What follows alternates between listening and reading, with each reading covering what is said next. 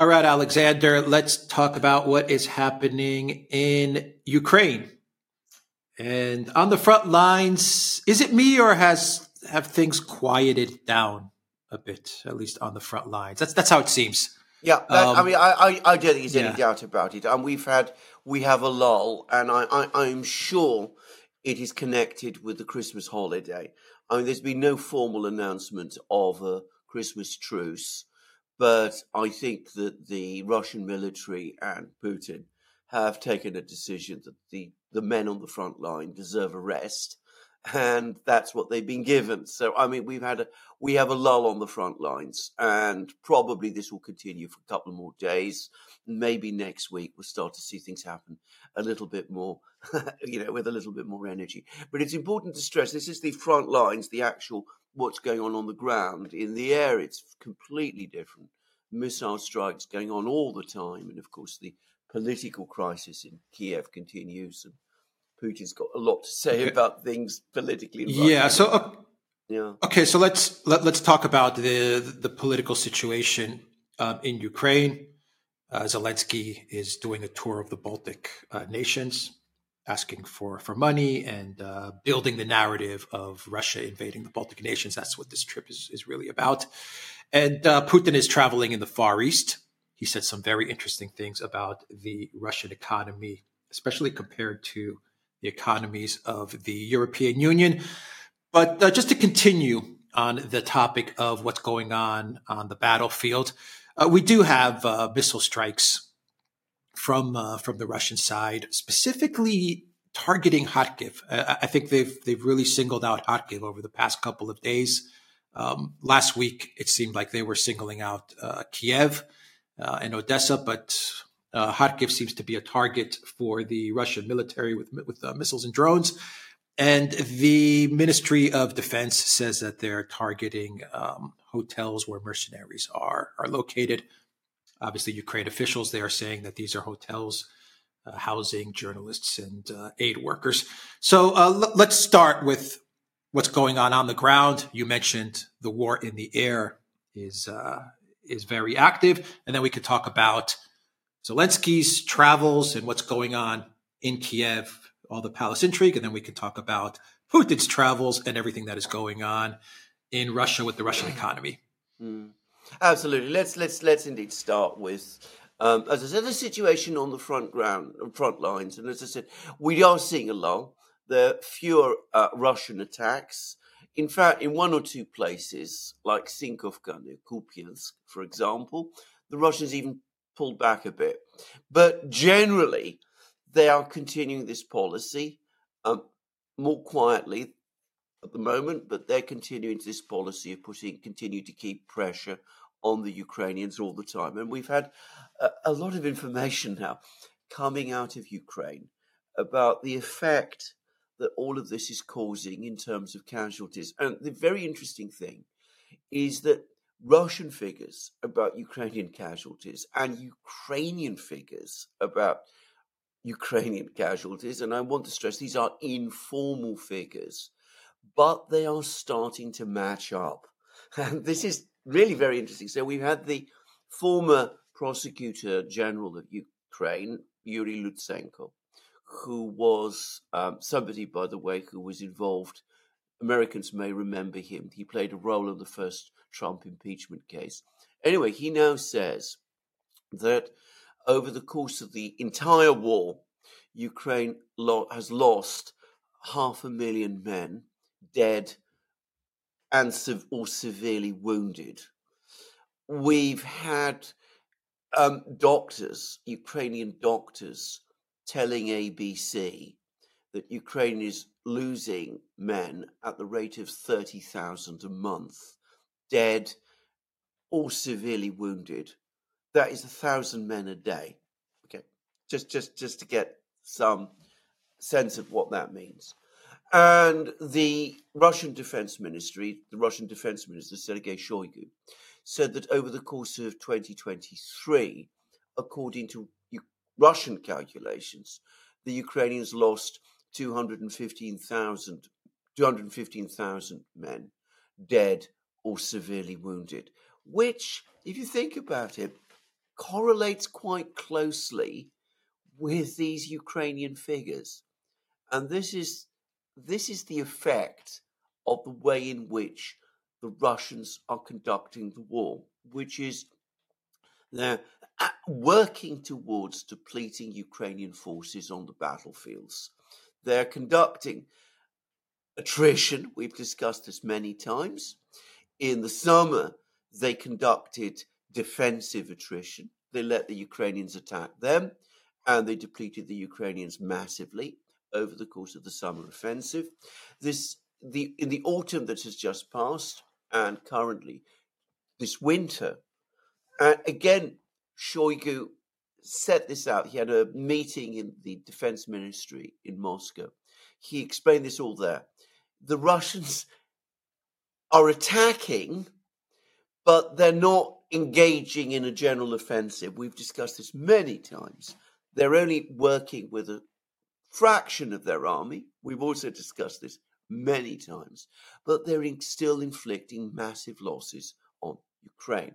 And so we've gone from defensive attrition in the summer to what I've called aggressive attrition this or you know this autumn and winter. And that is the tactic. It is to gradually weaken the Ukrainians. The Ukrainians now tell us that Russian military units on the battlefronts are ninety-five percent up to strength. We've had previous reports that Ukrainian units are around sixty percent strength. So it's starting to see what the difference is, and we can start to see the effect that this is having. It's exhausting the Ukrainian army. It's depleting its manpower reserves. And, of course, it's depleting the stocks of ammunition and weapons that the West has been supplying to Ukraine, and we can know all about the crisis of that. And in the meantime, even as this aggressive attrition continues on the battlefronts, we see the Russians conducting a different kind of aggressive attrition through the, through the air. And we've now got lots of photos coming through from Kiev, from the strikes on the third, the, the third and eighth of January.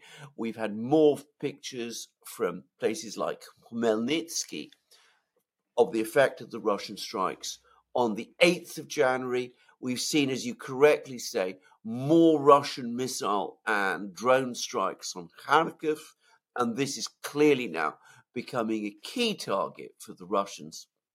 And it's clear that Ukrainian air defenses are not working.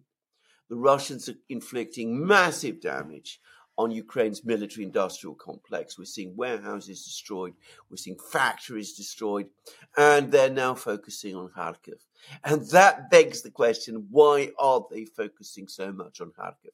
Well, Kharkiv is Ukraine's biggest, second biggest city. It is a major industrial center. Uh, one of the big tank factories, the Malyshev factory, um, is located there. So in that respect, Kharkiv is clearly a target of some sort. But inevitably now, there are growing rumors starting to spread in Ukraine and in the West, some of the ones in the West originating from Britain, that the Russians are thinking of some kind of offensive in the Kharkiv area, maybe targeting Kharkiv itself, maybe tar- targeting other places around Kharkiv, and that this is why these strikes on Kharkiv are taking place on the scale that they are. And they're attacking, as you correctly said, hotels where the Russians say mercenaries are based, but one also gets the sense that they're attacking industrial factories, logistical bases, commands, command positions, all of that sort of thing. And it seems to be taking place now on a big scale and all the time. And once again, no sign that Ukrainian air defenses are succeeding. Now, I'm going to explain, express my own personal view. I don't think the Russians are yet ready to launch a general offensive. I think that they're still in the working hard to prepare for that. I think they would need many more troops on the front lines than they have at the moment. I'm getting reports about the equipment buildups that are happening. I know one location, one location where the Russians have stockpiled around a million shells And that's just one place along the front lines. Um, so I don't personally think that they're ready yet for a big offensive in Kharkiv, but they're hammering Kharkiv. Kharkiv is close to Belgorod, which Ukraine is shelling, you know, sporadically, but it's an, it's something that the Russians want to counter. And as I said, it is this big industrial center. And I think, again, it's keeping the Ukrainians on the back foot. It's keeping the Ukrainians very, very worried about what the Russians might be planning in Kharkiv. And there was a big meeting uh, about a day or so ago um, in this area, which brought together Zaluzhny, the, the you know the overall military commander, Sirsky, and the ground forces commander. Sirsky and Zaluzhny are known to be on very bad terms, but they had to come together. And the defense minister, the Ukrainian defense minister, Rustem Umerov, was there. So all of these three people came together in this area, in the Kharkiv region, clearly worried about the situation, wondering what to do, uh, probably going to commit more of Ukraine's um, dwindling reserves to trying to hold positions in Kharkiv, worried about these Russian strikes um, on Kharkiv city itself, the Russians conducting aggressive attrition and keeping the Ukrainians guessing about their intentions. Yeah, big big mistake to uh, to launch the attacks against Belgorod from the uh, the Ukraine military, from the Zelensky regime. That was a big mistake. Something tells me that Kharkov moved moved up in, in the priority list because of those those attacks. Just a hunch, uh, but you know, if if they go after Kharkiv, and um, not not even in an offensive, if they just keep the pressure on Kharkiv, then that that really uh, crushes uh, Zelensky's um, Crimea, uh, Kherson, Bridgehead uh, narrative. I mean, you, you know, they're not Ukraine doesn't. It, it's not going to be able to commit to to both uh, regions, and so the more they're going to commit to Kharkiv, because the Russians Russians keep the pressure on Kharkiv, the more unbelievable and ridiculous Zelensky's big selling point, which is the bridgehead from Kherson to Crimea, becomes. Uh, oh, absolutely. That's, that's obvious, yeah. I, I don't think anybody apart from Zelensky himself and few people around him take that idea seriously. And I think that the Americans are dead against it for once. I think the Americans, having been very badly burned with a summer offensive, don't want to see a repetition. But you're absolutely right. I mean, it, it's debatable whether Zelensky has the resources to conduct an offensive in Kherson region at all. But if most Ukrainian reserves have to be committed to defending Kharkiv or the area around that against, you know, possible Russian offensive there, that's not going to leave anything for an offensive in Kherson region. Now, um, about Belgorod, you're absolutely correct. At Belgorod, you know, again, it's one of these things that makes no strategic, military, tactical, political sense. Now, a lot of people say these are sort of terror raids. They are supposed to create disaffection amongst the Russian population, perhaps in the run-up to the elections, the presidential election in March. Well, look at Russia. Look at the size of this country. Count how many cities there are in Russia. Belgorod is one place. I'm not, you know, trying to diminish its importance or the seriousness of what is happening in Belgorod. But launching, you know, the odd rocket attack on Belgorod, smashing up some buildings there, um, wounding and killing people, it's not going to affect the overall morale of people in Russia. What it's going to make them is angry about what is happening in Belgorod.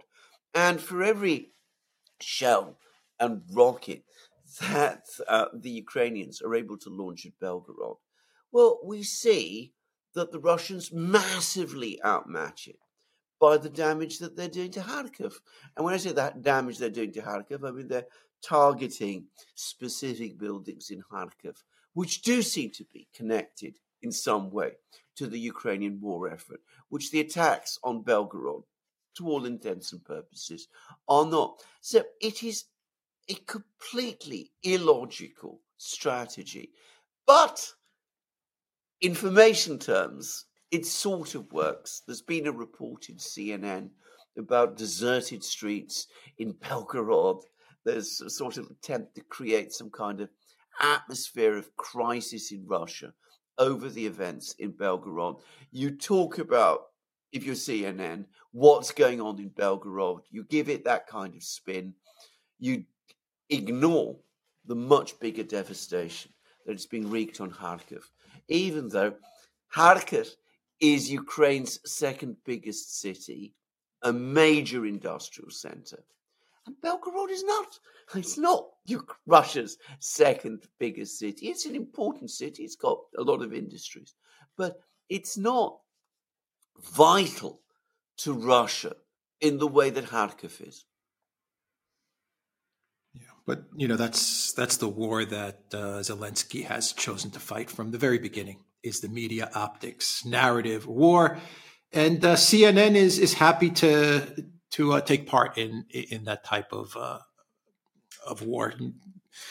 It, it fits C N N's narrative perfectly to, to talk about Belgorod and the abandoned streets, and to look at to look at the defeat that Russia is suffering in in one of its own cities. So I mean, it's it plays nicely to to the collective West media, and, and that leads us into uh, Zelensky's trip to the Baltics. Uh, why is he going there? He was in Lithuania the other day, Estonia, Latvia. I think he's going to another uh, country in the, in the E U. I think I want to say Poland, but I'm not sure. But anyway, he's doing this mini tour of, uh, or, or maybe Finland or Sweden. He's doing this mini tour of, of Europe, North Europe, the Baltics. Uh, the obvious reason for him to go is the money. I mean, he, he needs the money and the support. But uh, what do you make of this of this trip? Yeah, I mean- Again, he does need money and he does need support, and he knows that in the Baltic states he's going to get a sympathetic audience. And bear in mind, he's not had that very much when he's gone elsewhere. I mean, his trip to the United States in the autumn is now universally acknowledged to have been an abject failure, in fact, a disaster. And he's just, there's just been an embarrassing event in Austria. He had he. You know, apparently made another, you know, televised speech to the Austrian parliament. Many Austrian M Ps were furious about it. They said it violated Austria's neutrality. You could see the drift, the gradual drift away uh, um, in Austria. And the Italian defense minister is now coming out making um, heretical statements about the fact that Western military aid to Ukraine now needs to be linked in some form to a requirement that Ukraine commit to negotiations. So he wants to go to places, Baltic states, where he knows he's going to get a sympathetic reception. And, you know, that's what he's doing. But the Baltic states are not in a position to give Ukraine money in any quantities. I mean, they're very small. Um, they're not in particularly good economic shape themselves, by the way. And, of course, as military powers, they're insignificant.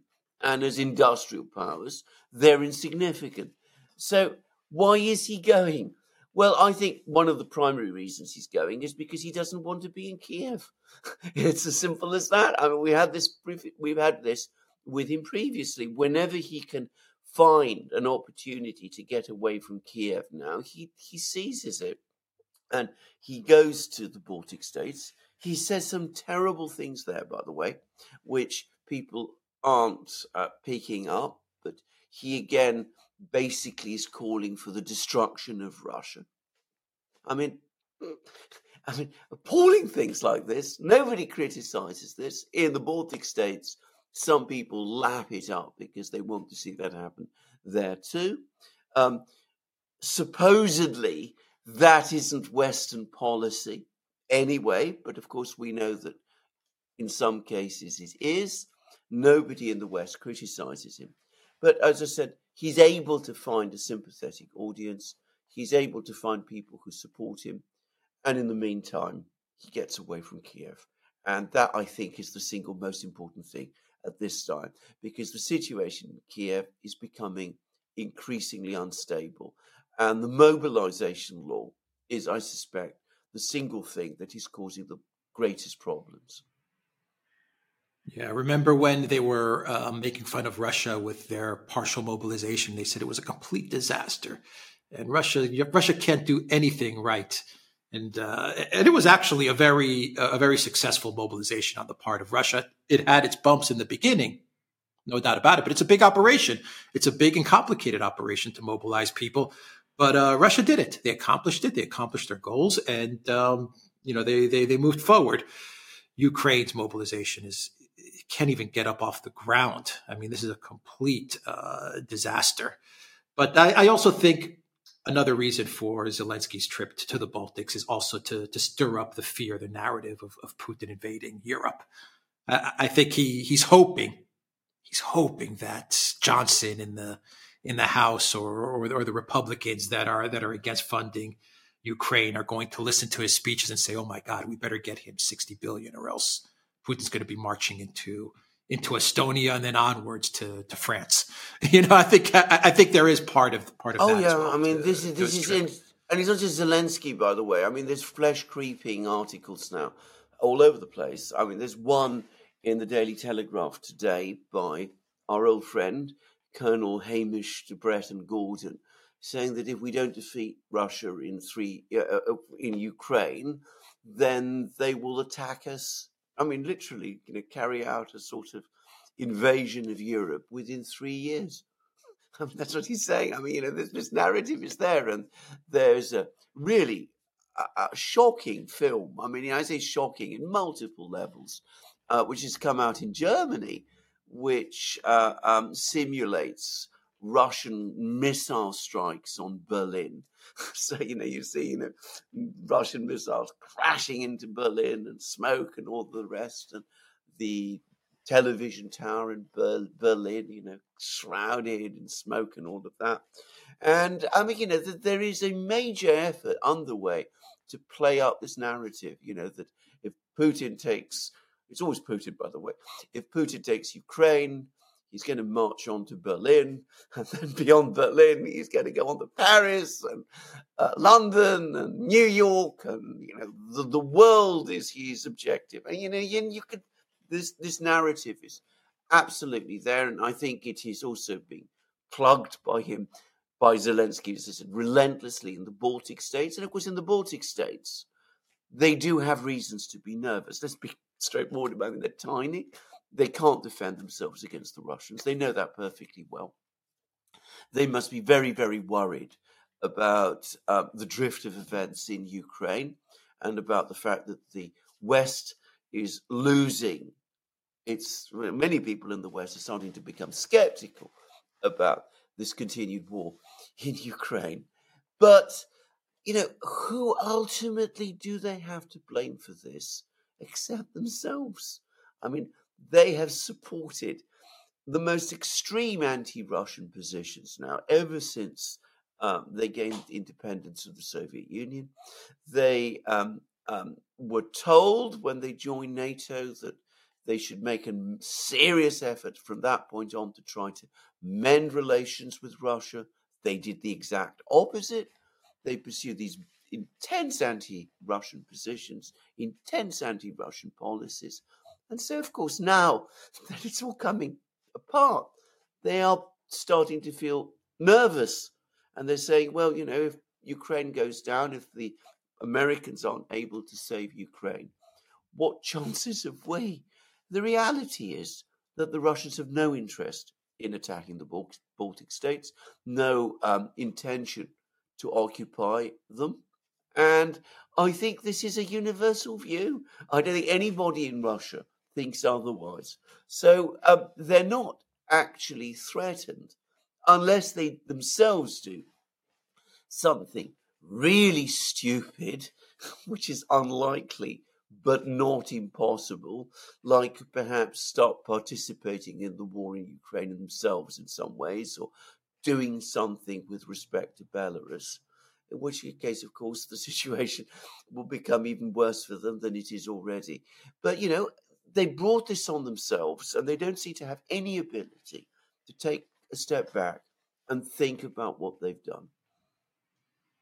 Yeah, they got uh, drunk on on the neocon uh, promises of, of, of global domination. They bought into all of that.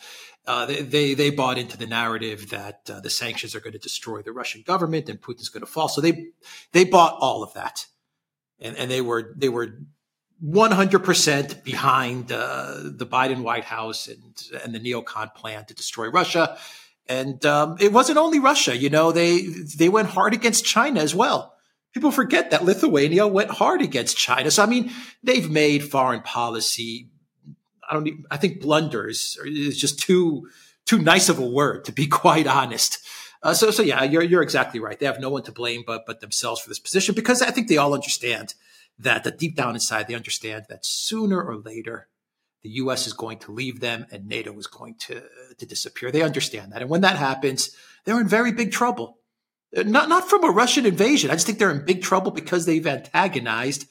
Their, they went hard against their biggest, most powerful neighbor, who who shouldn't have who they shouldn't have gone hard against. Well, indeed, and they, they should have found a way to, to, to get along with them. Yeah, absolutely, and their major economic heartland. I mean, you know, at the end of the day, if you look at a map, you can see why it makes absolute economic sense for the Baltic states to try to maintain good relations with Russia, but of course they didn't, and. Um, More and more people apparently are leaving the Baltic states. This is what I'm hearing. I'm not I'm not going to pretend I'm up to date with the internal situations there. But anyway, things are not good, and they're going to get strategically worse, and they're going to get strategically much worse. But there is no Russian plan to invade them now or next year or the year after. That uh, danger, that risk does not exist. But it was Zelensky. It's his interest to play it up, and he's playing it up with the Baltic states, and he's talking in the same way about Poland and Romania and Germany, most of all. And, of course, there are people, especially in Germany, I'm sorry to say, who are joining in on this game, that there is some great Russian plan to march on Berlin all over all over again, um, which, again, is... is is absolute foolishness. I mean, I just wanted to quickly say, as a matter of historical fact, if the Russians did get to Berlin in nineteen forty-five, it was only because the Germans attacked them in nineteen forty-one. Uh, that is the only scenario in which I can see the Russians going to Berlin, and that is if the Germans attack them again. I hope people in Germany, in Berlin, understand that. Once upon a time, just a few years ago, they did. Yeah. All right. So uh, we're talking about uh, the the west of Russia, the east of, of Europe. Let's talk about Putin's trip to the east of Russia and uh, the Far East. He said some interesting things about the Russian economy, and we have some interesting uh, numbers coming out about the Russian economy. Everything being revised up, it seems. Steadily uh, uh, uh, and remorselessly being revised up. Well, I mean, the first thing to say is that this is, again, a tremendous contrast with Zelensky. I mean, Zelensky ha- uh, wants to stay away from uh, his capital because there's a political crisis. There's a mobilization law, which, as you correctly say, hasn't got past first base. It's still stuck in the parliament. They can't agree. Uh, uh, they can't finalize it or haven't been able to finalize it up to now. Um, There's worries on the part of people that if they are called up, it's a sentence of death or severe wounding or incapacitation and all of that. And so that's Zelensky. Well, Putin is able to go away into the Far East on what is, in part, let's be frank about this, an election, um, you know, part of his election campaign. He's now meeting people. Remember, he's standing for president in March. So he's able to go to the Far East. He's able to meet people there. He's able to converse with them. He's traveling, note, within his own country. He's meeting people. He's taking questions from people in a way that Zelensky basically no longer is able to do. And he's full of optimism, full of bounce. And it, he's giving a fundamentally optimistic message. The war is progressing according to plan, because it is, but the economic outlook is becoming better. And he's now telling people, um, he, you know, this is in response to a question, it seems that G D P growth might again be revised upward for twenty twenty-three. The last uh, prediction was that it would come out at three point five percent growth. It's now, there's some word now that it might be as high as four percent. Putin was careful to say this has not yet been finalized. We don't yet have the final figures. We probably will sometime in late January, early February, and we'll just have to wait and see what he has to say there. But there's no doubt at all that the economy is uh, growing and growing fast. Manufacturing output is rising. Uh, real incomes are rising. People are feeling better off. And Putin also gave hints, suggestions that the inflation point, the inflation spike, has now reached its peak, and that sometime next year, this year rather, we start to see inflation fall. Now, about that, here's a politician on campaign. Politicians on campaign want to give good news. Some people I know are more sceptical about the inflation numbers. I think he's probably right about this. And I think what we're going to see is inflation falling and perhaps growth easing, but easing to significantly higher levels, higher levels of growth than what we got before the original crisis. And we've had uh, data now from Rosstat, the Russian Statistical Agency, and the Economics Ministry, which suggests that the underlying ability of the Russian economy to grow has been underestimated, and that growth rates from this point on will be higher than um, it was expected before that they would be.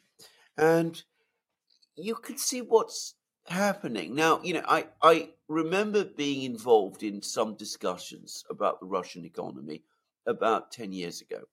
And there was, I remember a school of thought which said that a lot of the in- inflation that Russia suffers from is imported inflation, that the reason is that the Russians were importing a lot of subcomponents of their factories, they were importing aircraft, they were importing food products. This is before twenty fourteen, mind.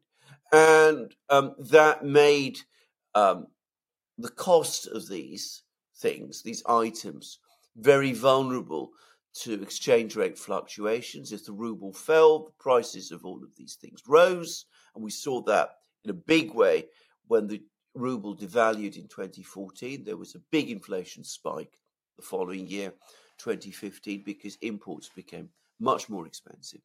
And also, um, if you are dependent on imported goods, if you're relying on imported goods, you don't have the same degree of ability to control their price that you would if you were manufacturing these things internally.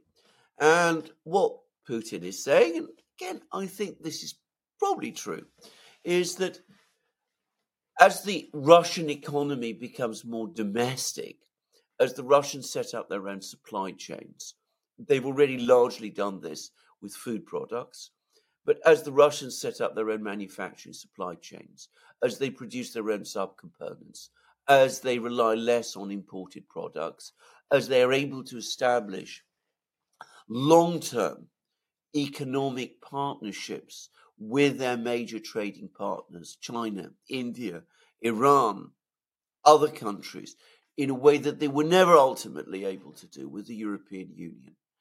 The price pressure will fall, and that will contribute to a general fall in inflation. In other words, that inflation, the underlying inflation in Russia, will start to come down.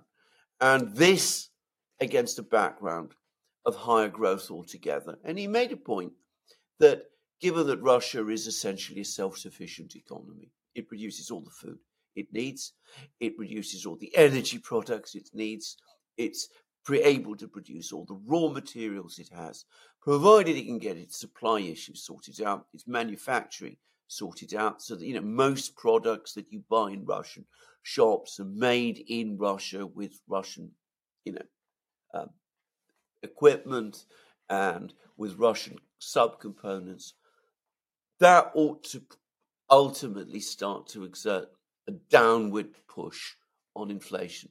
And I think he's probably right. Now, this may take some time to work its way through, but I mean, it does seem to me that we are in that direction. Yeah. I, I like how he compares with the Russian economy to the to the E U economies.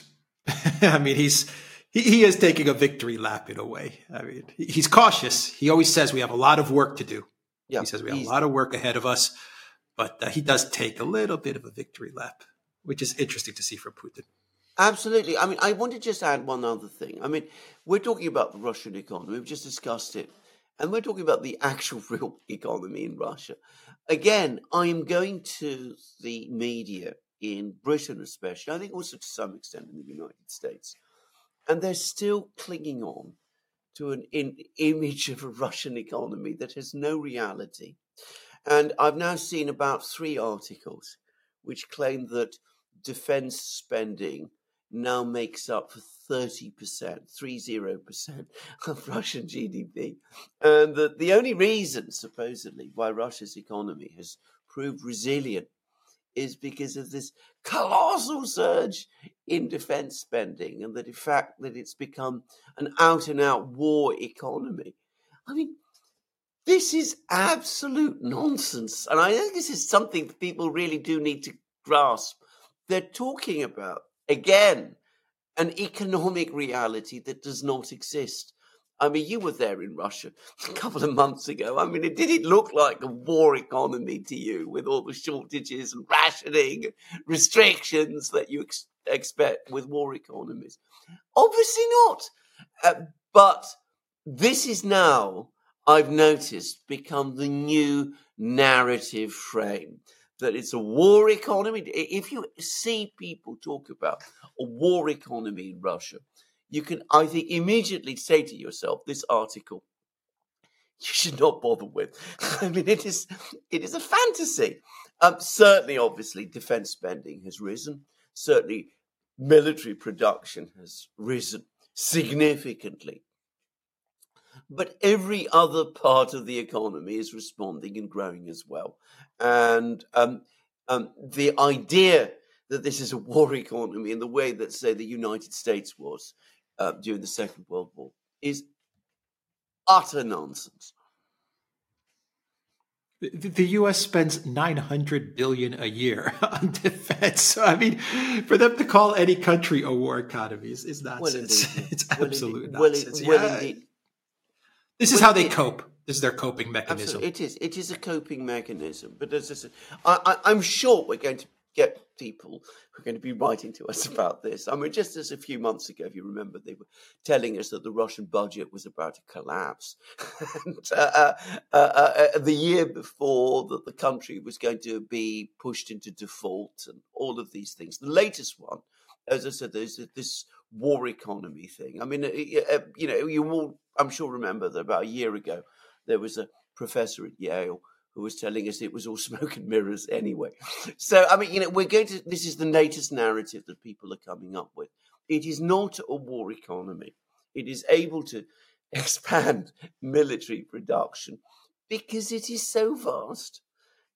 Its scale and size and diversity and sophistication are continuously underestimated. They always have been. All my lifetime, they've been underestimated. And, um, you know, that is still the case. But, you know, we've now got this latest narrative about it, which has come up. And going back to what you said about the Russians planning this great war on Europe, I'm seeing, starting to see how some people are putting the war economy narrative with the Russian advance into Europe together. And they're saying that the Russians have to launch this vast invasion of Europe because that's the only way they can keep their war economy going. They live in fantasy world. All, all, all these people in, in in the West, all these people coming out with these narratives, they just live in fantasy world. It's just one lie after another lie. And just to end the video, you know, the, the constant underestimation of Russia is the reason they're, they're, they are where they are with this conflict in Ukraine. It's the reason why every time they go to conflict with Russia, they always lose. Because exactly. It's this constant underestimation of, of Russia. This is absolutely correct. Man, one person has just made that point, by the way, and that's Robert Fico, the new Prime Minister of Slovakia. He's written an article, and he's made exactly that very same point. He said that there is a constant failure to assess Russia properly and accurately. And instead of people taking a step back and saying to themselves, well, you know, maybe it's different from how we thought.